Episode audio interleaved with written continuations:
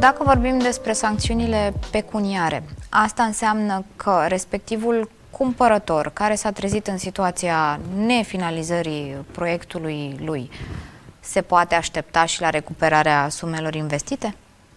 Da, în, în virtutea legii se menționează o variantă de mediere, în primul rând, între dezvoltatori, așa cum avem în sistemul bancar. De pildă există acolo un mecanism în care se poate întâlni cei care sunt nemulțumiți de partea clienților cu băncile și discută ca să ajungă la o înțelegere în legătură cu respectivul credit. Cam același este mecanismul și aici.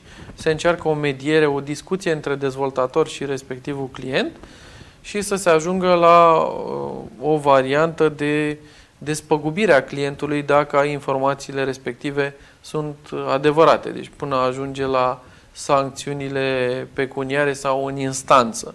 Ceea ce va, duce, va conduce către o zonă bună din punct de vedere al instanțelor de judecată din România, care nu vor mai fi aglomerate cu aceste multe probleme de neexecutare sau de interpretare a informațiilor din această zonă. Este clar că în momentul în care discutăm despre o rezervare, de pildă, acea rezervare trebuie să fie uh, în tocmai cu ceea ce se încheie ca și antecontract și dacă nu este, trebuie să returneze banii. Sunt foarte multe exemple în practică în care n-ar trebui să fie păgubit cel care cumpără și totuși este în ziua de azi prin faptul că se abuzează de rolul dominant al uh, dezvoltatorului.